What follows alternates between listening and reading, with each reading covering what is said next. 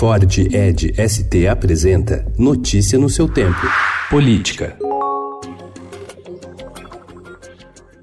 Um novo núcleo de ministros de confiança do presidente Jair Bolsonaro tem trabalhado a partir do quarto andar do Palácio do Planalto no planejamento de medidas que antecipam as disputas nas eleições municipais do próximo ano, bem como uma possível campanha à reeleição em 2022. Sem baixar o discurso de polarização, o foco agora passa por ações mais identificadas com a velha política, como viagens cada vez mais frequentes a regiões do país, hoje administradas pela oposição, participação em programas populares de TV e liberação de mais emendas a prefeituras em um gesto de aproximação com congressistas.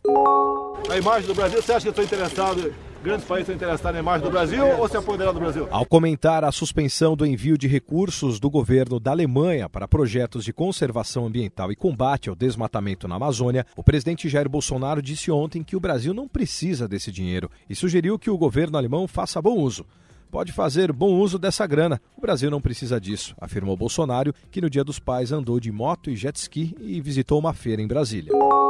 Mais de um terço dos cargos criados nos estados em 2019 correspondem a vagas a serem ocupadas nos ministérios públicos. Assembleias legislativas, entre elas as de estados que enfrentam grave crise financeira, como o Rio Grande do Sul e Minas Gerais, já aprovaram ou discutem propostas que visam a abertura de novos cargos. Ao menos 1.357 funções já foram criadas, cerca de 500 delas ligadas a promotorias, impondo novos gastos obrigatórios aos cofres públicos estaduais. Em São Paulo, projeto em tramitação prevê mais 400 promotores para o Estado.